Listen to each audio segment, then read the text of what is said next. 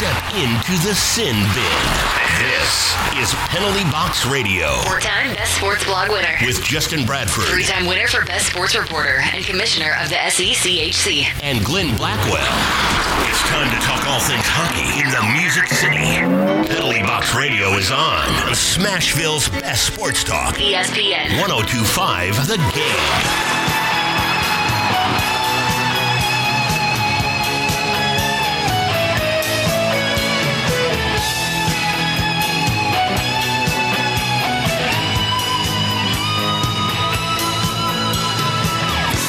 Hello and welcome to Penalty Box Radio here at E ESPN 1025 The Game. Justin Bradford, Glenn Blackwell, producer Kenny, taking care of us behind the glass. We appreciate you as always, sir, for stepping in. And the Nashville Predators, I think we are in the mode now to where the points don't matter. Just please play competitive and look good doing it. is, is the us- yeah, yeah. give us something good to watch, something that makes us feel, you know, a little more comfortable about the future of this team. exactly. Um, you hate to imagine that the only opportunity that these younger players are getting is due to injury to some of your star players, but that's the nature of the game. So it's it's an opportunity, and for me, I mean, I think you'll agree. I think that we're seeing these these young players take this opportunity to truly, truly show us what they're capable of, and I think that they're doing a great job. You know, I think it's a, I mean, it's a fresh start. It's a great opportunity for them to shine, and I think um, I think I'm liking what I see so far. Yeah, me too. And they're they're stepping in. And granted, I mean Jeremy Davies one game, but he looked comfortable out there, and that's what's important. And Mhm. six rookies played in that overtime loss to Carolina. Six. That is the most Yeah. since March of 2016. And in March of 2016, the rookies that were playing in that game, Victor Arvidsson, Austin Watson, Colton Sissons, to, to name Oh, a few of those those guys were the rookies uh, way back then.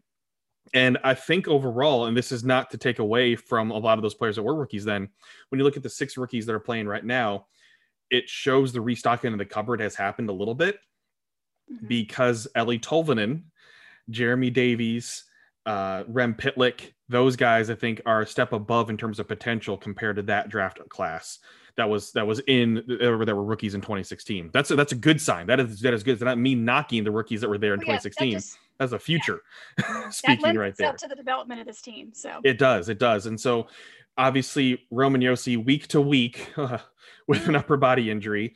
Uh, let's let's discuss that first, Glenn. Is uh, we saw that Dante Fabbro had a bad hit, a really bad hit in that Carolina delivered a game. bad hit. Yeah. Delivered a bad hit, did not look intentional, but just something that he needs to be able to control himself and his body and get his elbow down, suspended for two games.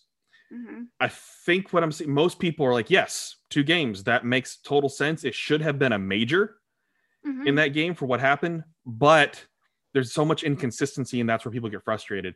So much frustration that you have whataboutism that starts to Mhm. come out because of it. That there wasn't a call on the hit on Roman Josi by Mhm. Dickinson, which should have been a call and should have been at minimum a fine. At minimum, at least Yeah. a fine. Even then, people would laugh, well, it was a fine, but at least it's some action that was taken. Here, Mhm. Dante Fabbro, rightfully so, gets suspended for two games. You got to have the elbow down, man. That that is a very dangerous hit, and I think you could see the look on his face. He didn't mean to do that. He's just trying to up his physical game, and it was Mhm. unintentional. He didn't leave his feet. His feet left after the hit was taking place. Uh, but as that is one of those things to teach a lesson, and now puts the team in another predicament of what they're going to do. They're down so many guys. You're down three of your starting defensemen. Now Matthias Ekholm, thank God, is healthy right now. Uh, but Glenn, just your observations on that hit by Fabbro, and anything else to add on just on what, what I had to say there. Um, I mean, I think you nailed it. It definitely should have been a major. Um, and then you also you have. I think it's so natural for people to look back and say, well, you know, this hit on Roman Josi, I agree. Something something should have happened there. But considering this one isolated play, that's all that this, you know, this suspension is for. So honestly, I think that I don't know if you knew this or not, and I don't even know, I don't think they still do it. But I know that the Department of Player Safety used to go around to every NHL team when they first started, and they would do this like rookie orientation and they would have mock hearings. So they would take like two or three of the top players on each NHL team. They would sit down with them, talk them through the rules, show them video footage, why things are the way they are, trying to show the players, hey, we're not against you guys. We're here, we're player safety. We're here to help you. Um, and so literally they would, the Department of Player Safety would act as like the player's agent, the GMs, and then the players would act as Department of Player Safety. And they would watch these videos, and then all of these NHL players would have to weigh in and say, is this worthy of a suspension? And like the majority of the time, they were all over the place. They weren't on this. Somebody was like, "That was nothing," and somebody was like, "That deserves three games." And so it really, it really did teach the players um, the rules. They got them familiar with the process. I also think this would be beneficial if the Department of Player Safety would do this for fan bases. Like right. it really would give them an idea um, of what it is. But I, I honestly think that if they're not doing this still, they should be because I think it's very beneficial because, like you said, the whataboutisms, the inconsistency, I think that it would give people just a better grip and understanding because all all we get as viewers of the game is a tweet with a quick video of well normally players hold their elbow into their ribs but he lifted it up in an upward motion towards the head head hit two games. And i mean i kind of suspected two games. Yes. I don't want to say i knew it but i knew one was too small and i knew it wasn't going to be three so yeah. maybe somewhere in the middle that was a two two no you, are absolutely right and i will say usa hockey does this on facebook and mm-hmm. they they basically post a video and then they do you make the call you're the official what do you call is there a no call is this goal or no goal is this penalty or no mm-hmm. penalty i think to try to help teach the fans but obviously as we know comment sections on facebook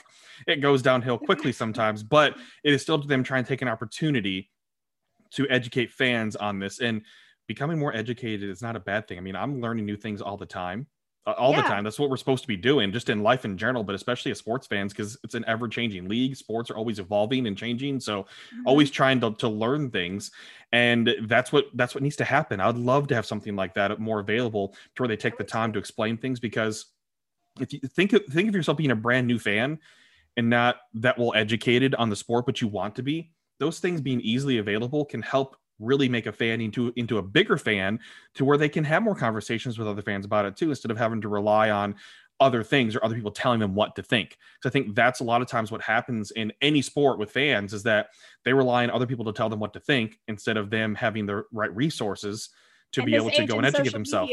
exactly. from 19 different platforms that everybody's yeah. telling trying to tell you. that's exactly what's happening. Rah rah rah rah rah rah rah rah rah rah rah rah. and that, and then that's the argument. No, you you make a very good point there. So let's move on to, to the rookies.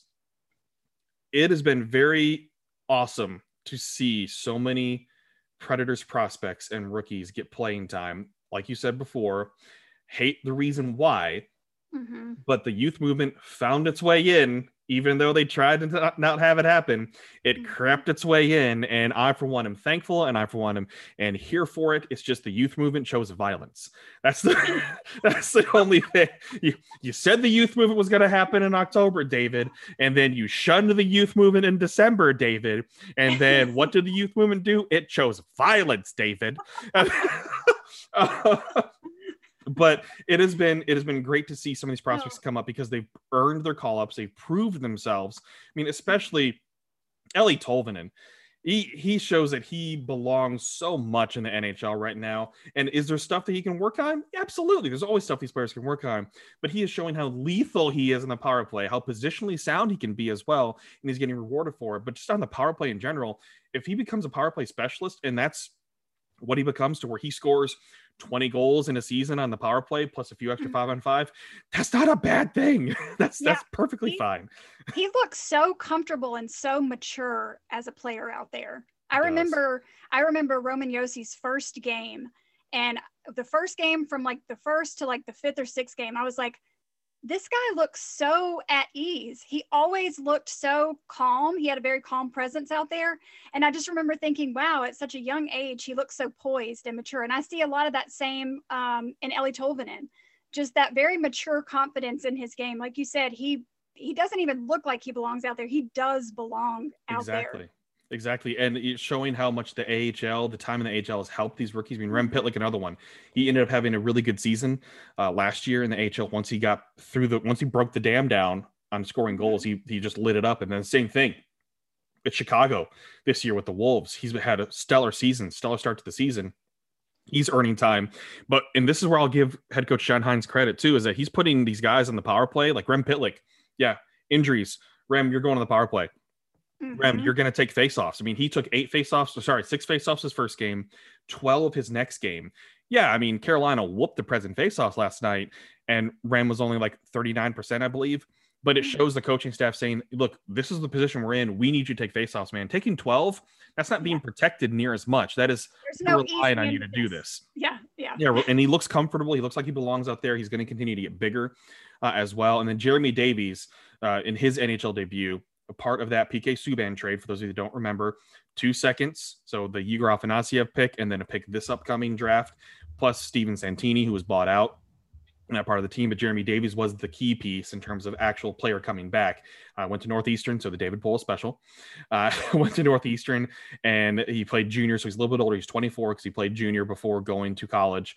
Had a fantastic year with Milwaukee last year and already was proving himself with Chicago and then earned his spot. He quarterbacked the power play. He took Roman Josi's place and he looked so comfortable in the power play. And it shows too the comfort level that he has and how he's ready to be a pro because the speed that he has and able to enter the zone and drive towards the net. He wasn't he wasn't backing off much at all. He took the opportunity and ran with it. And that's what you want out of these prospects too, is that they're not going to play scared hockey. They're going to fill the role and play the role that's asked of them. Yep. And that's exactly what we're seeing. This is exactly what I think all of us that have been saying this whole season, we're ready for that youth. We're ready just to see. We're ready to see. Like you said, at this point, the points don't matter. We're just ready to see what this on ice product is and what Nashville has potentially for the future. And we're finally getting a really good glimpse of that. And it's something insanely positive, I think. Like you said, even with Jeremy Davies, we only got a tiny bit of a look, but how good of a look was that? I mean, we really got to see solid, solid effort. And I mean, it's if anything, it should just be, despite however the season is going to turn out, points wise, wherever, not going to the playoffs. Like Preds fans really, really should be excited. Yeah, for the future, and if they're finally getting playing time. Okay, up next, we are going to continue celebrate International Women's Day. We have two great reporters coming up. We have Catherine Ellis, who covers Boston University, and Predators prospect David Farrance, and Natalie Norrie, who covers the University of New Hampshire hockey program, where Preds prospect Luke Reed plays. We're talking Predators prospects, prospects in general, and their journey in sports. That's the next two segments coming up here on Penalty Box Radio here on ESPN 1025 The Game. And welcome back to Penalty Box Radio here in ESPN 1025 The Game. Justin Bradford, Glenn Blackwell. And let's switch and talk college hockey now. We have a full college hockey slate for you tonight and celebrating women in sports. We have Catherine Ellis, who covers Boston University. The, the Terry is up there. And hey, yeah, a top Predators prospect playing for Boston and getting their season starting to come to a close, but still plenty of things to move forward. But first of all, Catherine, welcome to the show. Thank you so much. I'm so excited to be here. Thank you for having me. Absolutely. So this has obviously been a weird college hockey season and weird sports season in general. But what have what have you noticed about this college hockey season? What's it been like for you having to adapt with your role and being a reporter covering this team? Just what have you noticed has been a little different and people have had to adapt to? Yeah, definitely. To say this season's been different is just the slimmest way to possibly describe how different it's been. But it's been different for me in the sense that I Unfortunately, I'm a little less involved with the team this season in comparison to other seasons. Um, previously, I had a different job position and I would travel with the team. I was actually the team manager my first year working for the team, and I would travel with the team, go to all their games, all their practices, transition to the team rinkside reporter last year where I covered every single home game in Agganis Arena. I would do about five interviews per game, pre-game and during the game for intermissions. And this year, due to COVID, I'm so lucky because so many teams aren't even able to have a ringside reporter this season, but I'm fortunate enough to still have my position. But my role has definitely been cut back a little bit. I do one interview in one intermission and another interview in another intermission. And that's where my role ends this year. So it's definitely taken back, but I'm still just so lucky to be doing it because I know a lot of people aren't able to do that anymore. So I'm just fortunate to be in that position. But in, in terms of the team this year, I would say it's really challenged the players and coaches' adaptability. They've needed to be on their toes every single day of this season. You know, our conference will usually comes out with the schedules for the games that weekend on Tuesday. And I think it was only one week this entire season that the schedule that came out on Tuesday was the schedule that actually happened that weekend. So things were jumping up here and there. Everybody's adaptability was definitely challenged to the maximum, but I think overall it's making everybody stronger. It's making all the workers stronger, the players stronger, the coaches stronger in ways that this is something we've never had to deal with before. And the fact that we've been able to even have this season and now BU's having its most successful season in so many years just goes to show how great everybody's been at adapting to the all the scenarios going on around us. So I'm really impressed with the team, with the coaches, with the staff. It's honestly been so much better than what I expected it would be to have a season in these circumstances. Oh, absolutely. And I mean, the team's chock full of talent. I mean, we'll get to David Farrance in a, in, in, a second here, Preds fans, but there are plenty of other players too, as you see every year. This being a weird year, I mean, there's been talk with the NHL draft potentially being moved, but no, it's going to stay in July that we know of. But evaluation's been difficult as well. I'm sure for plenty of people trying to scout players. I mean, junior, we're not seeing that, but at least college is playing. But in terms of college hockey free agents, the guys that can finish a college career and then become a free agent that are undrafted, are there any names that kind of stand out to you? Because Predators fans are kind of focused on the draft now as to see how the regular season has been going so far. So, any names that might stand out to you that might be of interest to, to anybody out there? So, BU is a little bit notorious for having quite a few draft picks on the team. So they got a lot of them taken already, unfortunately. But what I've seen with the players that are available, I have two that would be eligible for the draft that really stand out to me Thomas Jarman He's a 01 and he's a big mobile defenseman with a lot of offensive ability, but he prioritizes his job as a defenseman, which is super important. Also, another one is Nick Zabaneh, who's a forward. He's been playing center for our team. His speed is unmatched. He is the fastest player I think I've ever seen. He just zooms across the ice in a second, I swear.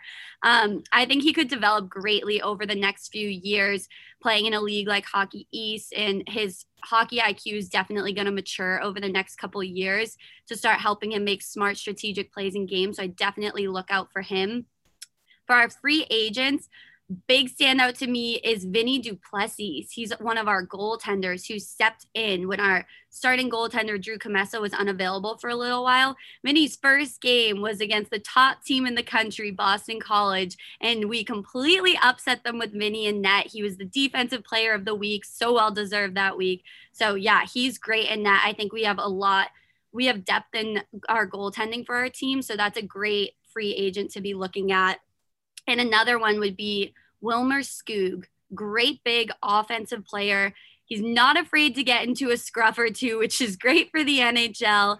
Um, I think he's a great player under pressure. Some of his standout games were in very critical moments or games for the Terriers, and he was able to capitalize on those opportunities offensively. So, definitely a good one to be looking out for.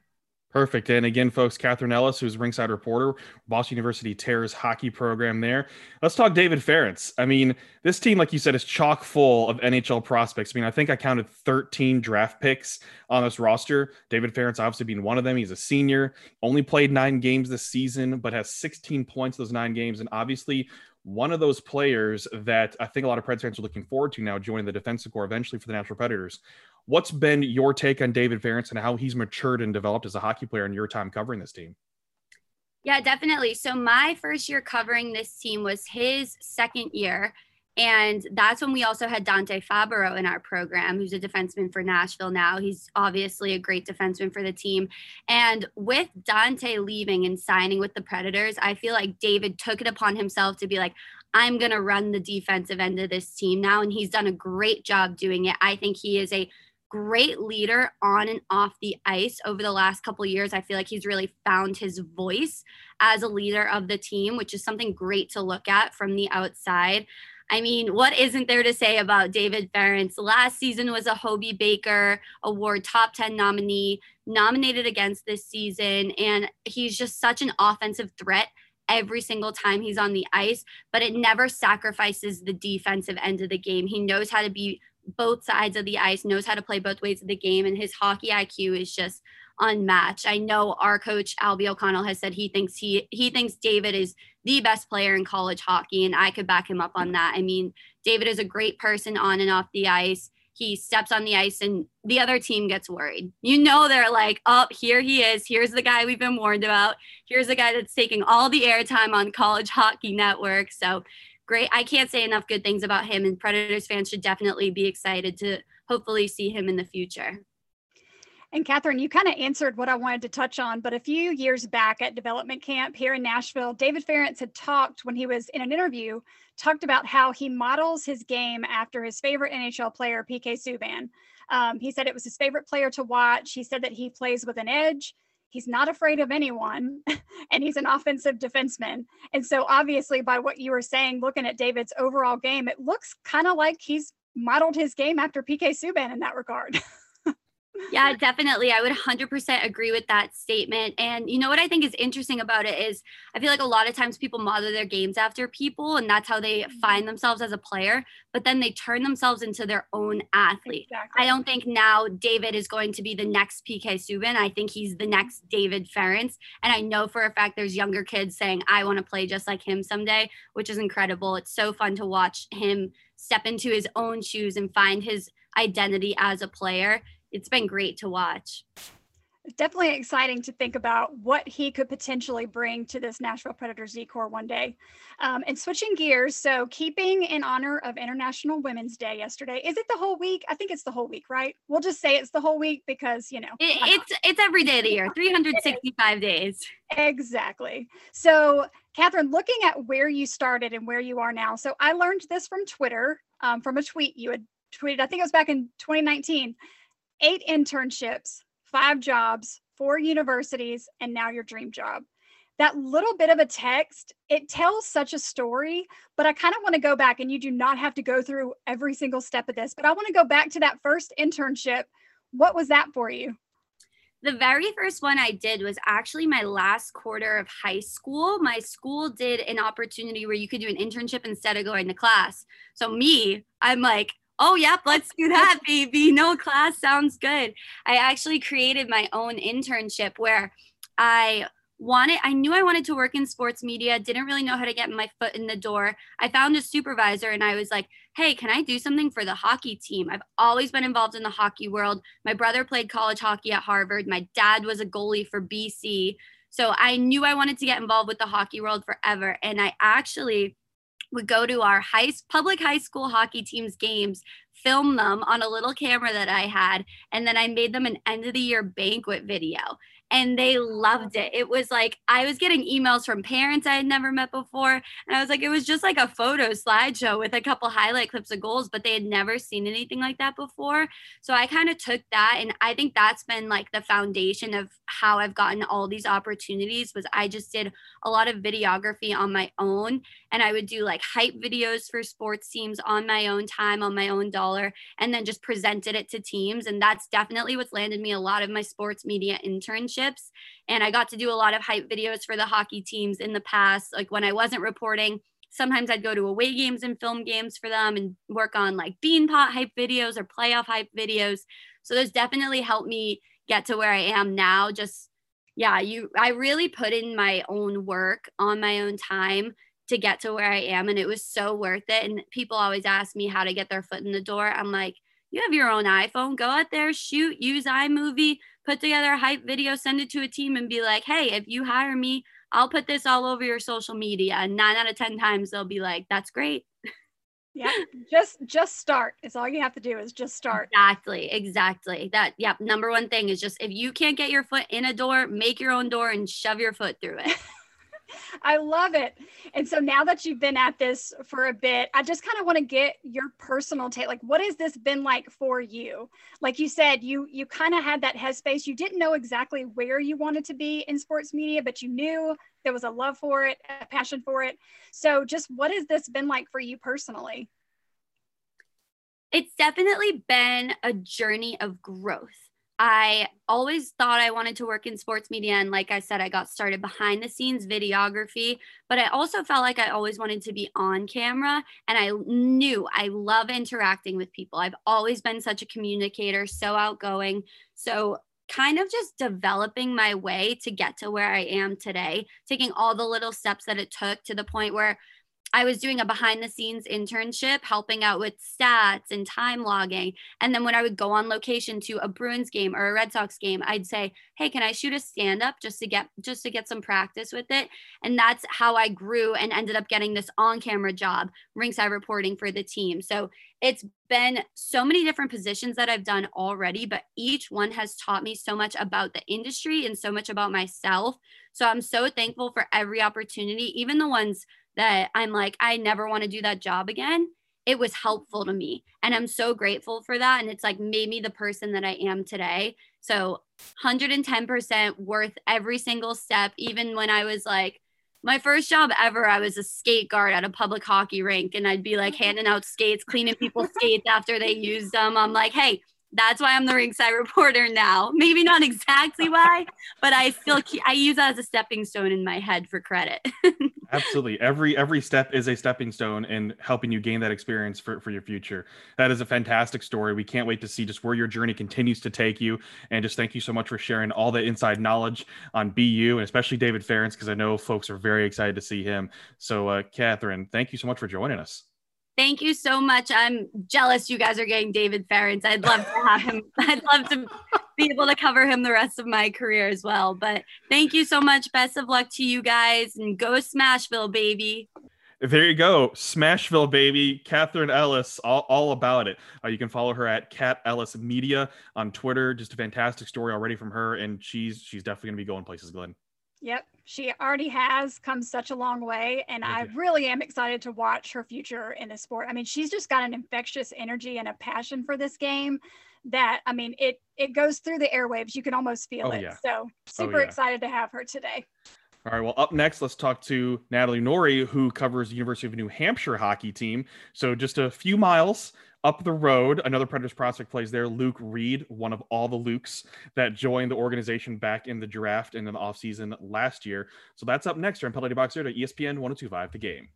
And welcome back to Penalty Box Radio here on ESPN 1025 The Game. Justin Bradford, Glenn Blackwell. We're going to continue our theme here, talking college hockey prospects and especially women in sports as we continue to celebrate International Women's Day. And we have ringside reporter for University of New Hampshire hockey team. We have Natalie Nori joining us right now. Natalie, thanks for joining us. Yeah, Justin and Glenn, thank you so much for having me on today. It's it's very special to be here and talk a little bit about our program in New Hampshire. Absolutely. So, just overall this season, I mean, obviously, New Hampshire, looking at the standings, hasn't done as well, but I'm sure most people are just thankful that they're able to play and, and have the opportunity to play. So, what has it been like overall for you this season for the team?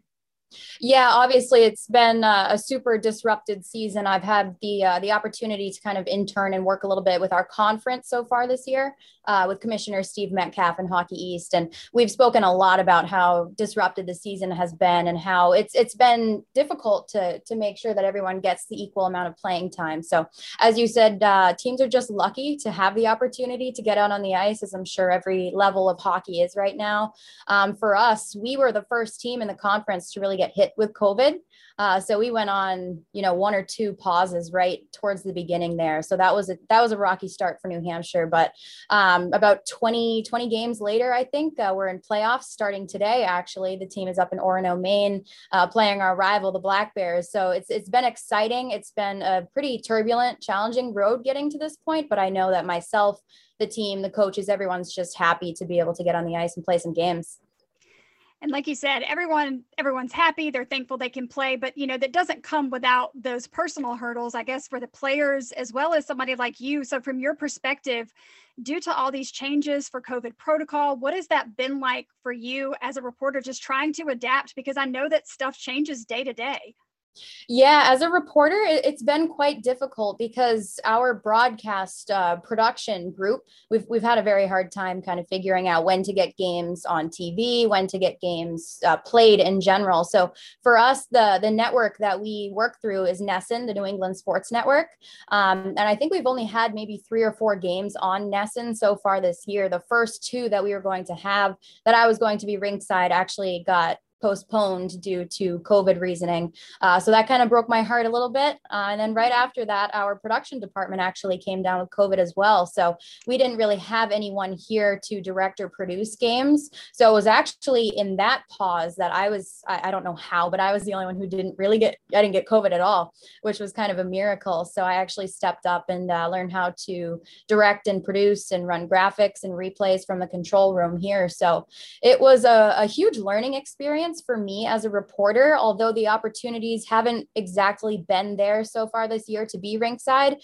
other doors have opened up in other areas. So I'm trying to change it into a more of a positive learning experience. And I've been able to try a whole, a whole new load of things. So it's been, it's been difficult and it's been kind of, um, uh, I don't know what the word is, kind of I don't know. Sometimes it's difficult to to know that the things that I want to do are not exactly happening, but it's taught me some different things in other areas. So and hey, those other skills, who knows, especially those being on your resume, what it can lead to and being able to turn that silver lining around, right? I mean, it's it's always important, especially in our industry in media. The more we can learn, the better and adapt and everything too. Uh, so again, Natalie Norrie, who covers the University of New Hampshire hockey program up there in New Hampshire, as we continue to talk college hockey here. Let's let's switch to prospects because uh, New Hampshire has a Predators prospect defenseman Luke Reid, who's taken in the sixth round back in the, the last year's draft as well. He's just a freshman there, but he played USHL, played junior. What what can you tell us about Luke Reid? Because obviously we haven't been able to watch him really much down here, so we kind of rely on those that do get to watch more often and see him play. Uh, what have you seen out of him? I mean, he had what six points, I think, in, in the games that he's played, but as a defenseman, obviously okay, and as a freshman too. So, what's your prospect report on Luke Reid? Yeah, I think I think Luke Reid is a huge asset to our program and to the Predators as well. I think it, that was a great selection from them. I know we were all so happy for him. The draft happened at a really interesting time of year. So I remember he was here sitting in his college dorm with his roommate and got the call and was just elated to be selected by the Predators. But yeah, he as it takes every college athlete to adjust to the college fast-paced level, it, it takes a little bit of a period of uh, transitioning, and I think think for for Luke, it actually happened a little quicker because due to all the COVID pauses, we had some uh, veteran players that might have been out that allowed opportunities for the younger players to get some playing time. And Luke really he made a name for himself quickly in those first few games. Uh, he he really knows how to contribute to the offense. I think he's a very offensive minded minded defenseman. Uh, he's got great size, of course, six foot, 190, I believe he is. Um, but he really knows when to step up when they need him. He runs the second power play unit here, which I think is a huge role for a freshman to be in. Um, he's he's obviously a very impactful player. One goal, five assists on the season so far. I think tonight he's actually on the first line uh, with a sophomore defenseman. So that just goes to show how some of our underclassmen are really starting to step up.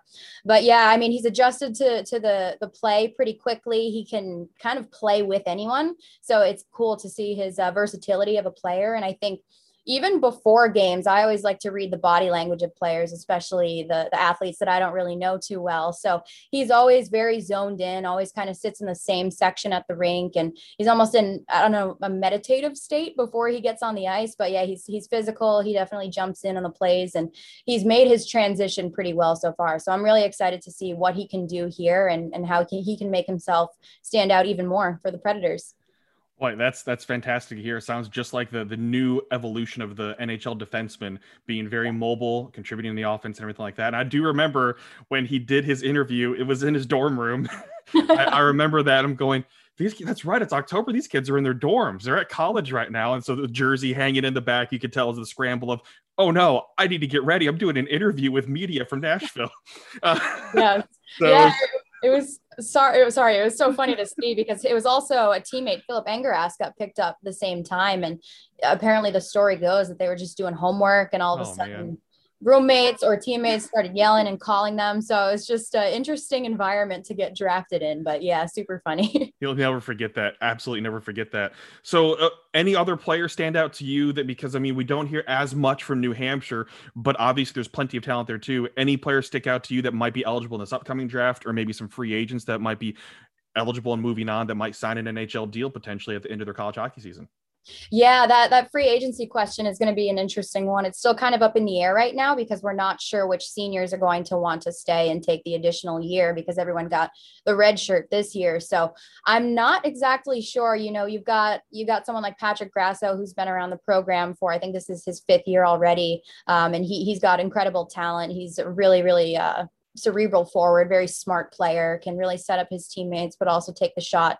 So I, I wouldn't be surprised to see him uh, take it a little further and hopefully try to sign that that free agent deal somewhere along the line. I think someone who's really stood out to me so far this year is Kalle Eriksson out of uh, Leksand, Sweden. He's a defenseman who's actually playing with Luke Reid tonight on the same defensive line, but he yeah he made some some huge strides between his freshman and sophomore year. I think he only had six assists in his freshman season, and this year already, I think he's got five goals, 12 assists. He runs that first power play unit, really stepped up into some leadership roles. And so he is, as I said, he's from Sweden. So he might be eligible still to due to the draft rules. They, they get confusing, but I know that uh, even over 20 years old, they're still eligible.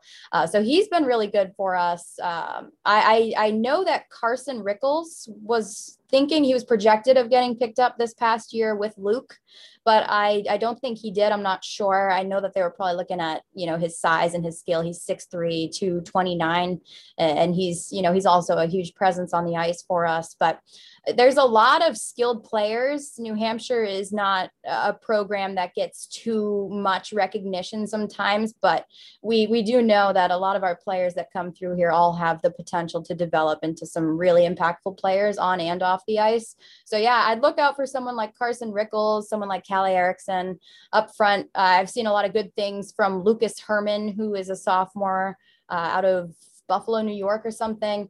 Um, yeah, uh, Chase Stevenson, they they all really uh, they do really well on that front line. Can take a shot when they want to, get in the shot lane. Um, yeah, I mean, there's I, I guess those names kind of stick out to me for the younger guys, and for the seniors, we're just gonna have to see who decides to take it a little further. I know we've got Charlie Kelleher, our captain. He's always good. And Benton Maass, who's been drafted uh, to the Capitals, and Mike Robinson and net, who's going to San Jose. Um, so we're just going to see if they take the extra year or not. But if not, I, I, I hope to see all of them continue on. A lot of people to watch in New Hampshire. Now, Natalie, switching gears, we're going to honor International Women's Day, which was yesterday, but we're going to extend that into. And I just want to talk about your story. I mean, was this something like you obviously have a passion in sports, but what you're doing now is that kind of exactly the path that you wanted to go or did it kind of evolve, evolve over time? Just where did you start um, getting you to the point where you are now? Yeah well thank you so much for asking that question. Uh, it's always nice to talk about where i come from but yeah i think being from new hampshire myself I grew up a Boston Bruins fan, and in 2011, when they they won the Stanley Cup, that was actually a very memorable year all around for me. I learned the game of hockey predominantly from my grandfather, um, and in 2011, he was diagnosed with bone cancer. We weren't sure how much uh, time we were going to have with him. So his favorite thing to do was to watch the Bruins. So every every game that they kept going further and further, it was. I think I was in uh, a sixth grade or something. I was 12 at the time, but it was school nights, and I was staying up late just so I could watch these games with my grandpa. And they ended up going all the way and winning. And for me, it was that experience that showed me how the game really brings people together. In no matter what time you're going through, it can bring people together and, and cause these really memorable times. So when I was 12, I really decided that I wanted to pursue something like this. He passed away the following year and i said you know what? I'm going to do it for him. I'm going to do it for me and hopefully make something of myself and maybe show other people how i can bring them together through the game. So when i came to unh i just first week came into the office here and talked about what i wanted to do. I just love hockey want to talk about hockey where can you direct me? And they put me right where i want to be. So this has all been a great experience for me and i can't wait to see where else it takes me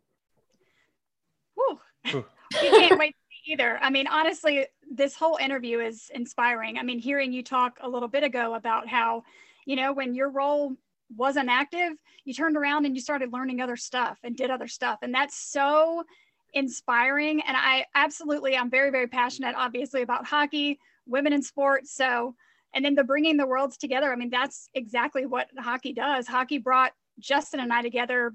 What mm-hmm. was it, 10 years 10 ago? 10 years ago. Yeah and and it, we met at a hockey game and became instant friends, and then started doing this, and it's just it's so inspiring to hear your story. I mean, I started getting choked up. Oh. Um, but it's it's so true because it really does bring people together obviously like today we're sitting here talking with you having never met you in real life so very very inspiring work um, you're doing great things Oh, thank you so much for saying that. That means it means a lot to me, and I'm happy. You know, as you said, the sport can bring people together. It's it's funny to hear how you two were brought together at a game, but yeah, it's exactly how I feel too, and it's it's a great environment to be around. So, thank you for saying that. I appreciate it. So before we have to let you go, Natalie, just to kind of give New Hampshire a little bit of limelight here, more so than just the product on the ice, you have a 30 second elevator pitch. What's something that somebody should know about just the hockey lifestyle in New Hampshire and what makes it stand out and be different from from the rest of other college hockey towns? Oh boy, 30 seconds. I, I think even though we're an hour north from Boston, we've still got that Boston atmosphere. You know, we've got really, really passionate fans up here. Our student section is incredible. I think if anyone was going to come play here, the environment at our Whittemore Center, the arena is just, it's electric, really. It, it gets you going. Uh, I think New Hampshire hockey is kind of underrated sometimes, but we've got a, we got a lot of fight in our game and we've got a lot of, a lot of fun behind the scenes that a lot of people don't don't really see on the surface area. So I guess if I was going to say anything about the New Hampshire hockey program, it's it's just it's a lot of fun. Anyone who plays here, it's like the fans and the athletes play the game together, and there's that really togetherness feeling that people develop. And even myself, the whole conference is very friendly with each other, so it's it's nice to have that included feeling. But yeah, it's it's a great school, it's a great place, and I'm fortunate to be here. That's awesome. Well, Natalie, thank you so much again for taking the time to speak with us. We really do appreciate it. Yeah, thank you so much for having me on. It was a pleasure to get to speak and meet both of you today. So I thank you. Folks, Natalie Norrie covers the University of New Hampshire men's hockey program up there, Rinkside Border, as well as other things because she's had to adapt. So it's awesome to hear her story and her journey and just to hear an update on Predators prospects too. I mean, I think this is a great time, not now than when, to hear about Predators prospects and potential players joining the program. Uh, so, Glenn, up next, let's discuss just some of the news that's come out. I mean, lots of news has come out, but especially the, the new deal that NHL has with ESPN and just what that means for the growth of the sport that we love. And I think that's definitely a topic that we both are passionate about is helping grow the sport that we love. That's up next here on Penalty Box Radio, ESPN 1025 The Game. Welcome back to Penalty Box Radio here on ESPN 1025 The Game. Justin Bradford, Glenn Blackwell. And I mean, before we move on, Glenn, just great hearing about the Predators prospects, but great hearing about the journeys that both uh, Catherine and Natalie have taken just in their sports journeys and still very, very early in their sports careers very. as well. They have so such bright futures ahead of them. They, re- they they really do and they were fantastic to talk to absolute joys to talk to they're so passionate about the players um, they're so passionate about the sport their careers. I mean they're all around it was just very inspiring and i hope that i hope that a lot of our listeners got something out of that because there were there were lessons to be taken from what both of them said you know? I mean just taking every opportunity that you're given and if you're not given the opportunity create that opportunity for yourself. So Ad- adaptation is yeah. ever important. If you miss those if you're just now joining us you can listen on the podcast make sure you subscribe to penalty box radio on apple google spotify soundcloud visit the website there's no excuse for, for you to miss these interviews people. it's everywhere it's everywhere if you know the reference i just made folks I was going to, but I I literally was going to say that, but I didn't want it to be shrill. You didn't sound shrill. No, I, I didn't. But sometimes I can be shrill. t- t- tweet me if you understood that reference. I'm going to give you five seconds before we spoil it for you because Glenn knows the reference, right? I do. okay, what was the reference, Glenn? what was that reference? Give it to me. It's everywhere. It's everywhere. I don't know what it is. What is it, oh, Justin? Yeah, it's Ray Stevens. The squirrel. Oh, wait. The, oh yeah, the, the squirrel, squirrel in the church. The church. Yeah, yeah. Pascagoula. That's so funny because my mom and I and my sister grew up cracking up at Ray Stevens, loved him, and so we always say it's everywhere. But then I was like, wait, where did it come from? Oh, okay. See, so you got it. You got, got it, but it, then, then forgot. I, yeah. I've never been asked the source because the only people I say it to know, and so we just laugh about it. funny. Ray Stevens. I the day the squirrel went berserk and the self right church. in that sleepy little town of Pascagoula. All right. Well, folks, if you missed it, I don't know how because this is Oh. absolutely huge. Uh, the NHL signed a massive deal with Disney and ESPN starting next season. As most of you may know or do not know, NBC Sports Network will be dissolving. It will be no more. So that is just going away. And obviously, most knew that ESPN would be the logical choice to make a deal to really grow the sport. But there was there there's the potential of another network coming in just swooping in and it being like OLN or or you know one of those random networks where people be like, Huh? oh god no not again uh, kind of thing. But espn huge deal. Uh, gary bettman and uh, jim pitaro spoke with the media as well in addressing this. And what the major points of this deal are one it's good for the sport of hockey and a lot I know a lot of people hate ESPN in terms of the television programming for not talking hockey. Well, they're talking about the sports that you know make them money at the time and they have deals with, which is NFL. NBA, college football, things like that. That's why they talk about it. Well, now the NHL is going to be a part of those talks because they have to be in informing new actual studio content. I mean, you think in terms of hockey allies at ESPN, Linda Cohn is huge Mhm. uh, with, with being a hockey ally and loving the sport of hockey. Uh, John Buccigross with everything that he's done, especially college hockey, being a big sport of college hockey. So there are definitely hockey minds at ESPN. But what the big part of this partnership is doing is taking it through the 27 28 season, plus airing Stanley Cup games. So the Stanley Cup will be on ESPN slash ABC. And that's huge for this because you're on a network that when people are just trying to find something, like I just want sports. Mhm. Are they going to NBC Sports as much as they're going to ESPN? No. It's just nor ESPN has branded itself as the sports leader for so Yeah, long that when people are looking for sports, they're going to go there. Plus, the streaming options, is, and I'm kind of breaking this down so everybody knows what's going on. ESPN will have 75 national regular season games per season produced by ESPN. They'll stream exclusively on both ESPN Plus and Hulu. So you have that Disney Plus deal, the Hulu and ESPN Plus one. You're going to get a lot of regular season games as well. This is basically going to take away NHL.TV, and ESPN Plus is going to be where you're going to be able to watch out of network games. So to recap real quick, the Predators still have their deal with the regional network, which is Fox Sports Tennessee right now, changing to the Bally Sports Network, which will be Bally Sports South. Dear God, I know this gets confusing. I'm so sorry, folks.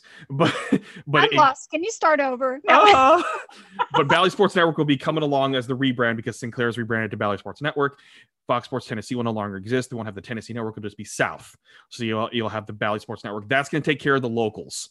Okay, this is the national stuff. And what's big about this for national is the money involved, which is over $400 million compared to, I think, NBC Sports around $200 million. So that's a lot of money coming into the teams and coming into the league, which is good for growth of the Mhm. sport that we love. Plus, there's going to be the NHL Face Off, which is going to be going on. The NHL All Star Game and Skills Challenge will also be with ESPN, ABC, Stanley Cup playoffs, and plus 25 exclusive national regular season games on ABC or ESPN. That's big because when you think about most people that have access to the networks, they're going to have access to ABC or ESPN, especially ABC being over the antenna still and being this normal channel. But ESPN is included on every single package that you buy, whether you're on Hulu, you're on YouTube TV, you're on uh, any of those streaming networks. And that was the big deal for them that they that they recognized that, that the NHL's fan base skews young in terms of the demo. And we're considered young, Glenn. We're under 40. Woo! We're Just considered young. cut. And I mean, it's one of those things that streaming is huge, cord cutting is huge. And they mentioned that in their press conference about cord mm-hmm. cutting and streaming that people want access to these things without having to have a deal with a satellite provider or cable provider. And that was huge. And no, Glenn, just from your experience, you've been cord cut for how long, be it still being able to watch sports, right? yeah i mean for somebody like me i mean i haven't had i haven't had cable for 14 years by choice. It just wasn't a, a necessity. However i do watch um, predators games. I've got a family plan so i do stream the games. Um, but i mean when you when you don't have that streaming option when you don't have all of these options for you're limiting your fan base. You're shunning people away and not giving them the opportunity just to watch the game. I mean, I have friends who are outside of the Nashville market who, for years, you know, at times they have they have problems watching the Preds games and they want to watch the Preds games, right? So just encompassing the streaming option is is massive because we all know what world we're living in right now, and we are living in a streaming environment. That's just what it is. So super, super exciting. I'm I'm thrilled. Um, and you're right. I mean, ESPN for me, that's just that is the sports network. And there are mm-hmm. plenty of faces that do represent hockey very, very well there. So I think it's in good hands and I'm super excited. I know he's getting up there, but please give me Gary Thorne for a couple games. I just want to throw back a little bit. And they already did tweet out that the ESPN theme, the NHL and ESPN theme will be back. I'm sure they're going to oh. update it a little bit, but it's going to be back. And that just that goes through my veins, people. Just inject it into my veins, into the NHL and ESPN theme. and there's still another deal to happen too. That's going to include three other Stanley Cup finals plus other streaming as well. So this deal, the other deals that the NHL is going to have combined eh, with ESPN is about 2.8 billion dollars total. I mean, it's huge for the league to bring that kind of money in. And so to reiterate too, NHL TV will be going away and it's going to be ESPN Plus. It's going to have like thousand plus games. So all the out of market games. If you're out of market and you're listening to this on podcast or live right now streaming, you'll be able to watch Predators games if you're not in market on ESPN Plus. So you're not going to have to pay all that money for NHL.TV anymore. You're going to have a package mm-hmm. deal that is ESPN Plus involved. Way easier app to use too much much much easier app and access to so many other sports too. So i know we're kind of hyping it up and we're not even part of this but to me i'm just excited for accessibility to the sport. The way you grow a sport too is making it more easily accessible. And if you want your fan base to, to grow up with it especially you think about those that are in college Mm-hmm. They're not. They, need to have access to this. If you want them to be able to access their teams in their dorm room, you got to be able to stream it, where they can watch on their phone or watch it on a tablet or watch it on a laptop or whatnot. Uh, so the streaming options is going to be huge for the growth of the sport, and hopefully we just see that continue to grow more and more. And just I, I really like this deal overall, and glad it's coming back to ESPN, meaning we're going to hopefully get some good talent coming there too. But just knowing that nationally these games are going to be seen by a lot more people. So be curious to just track the, the ratings and stuff as it goes along. Mm-hmm. So I'm just, I'm excited for the growth of the sport and the years to come and it being back on ESPN. We've been talking about this for years and it finally happened. Finally yeah. happened. I mean, you, we always we always talk about the growth of any sport but we talk about it specifically with hockey and anytime you're limiting a fan base um, you can't grow and so now right. it shows that the league is taking those efforts to truly truly expand their reach, grow the fan base, and grow the sport. All good things ahead. Absolutely. Okay, folks, if you missed anything, go to penaltyboxradio.com. Make sure you subscribe to us on Apple, Google, Spotify, Stitcher, SoundCloud. You can get all the podcasts there Fantasy Hockey Podcast, other podcasts talk about the Nashville Predators, uh, a little bit of everything that you need covering the hockey. Uh, for all things hockey in Music City. It's Penalty Box Radio. So for Glenn Blackwell, for all of our guests, producer Kenny, thanks for taking care of us as always, sir. Justin Bradford, thanks for tuning in to Penalty Box Radio here on ESPN 1025 The Game.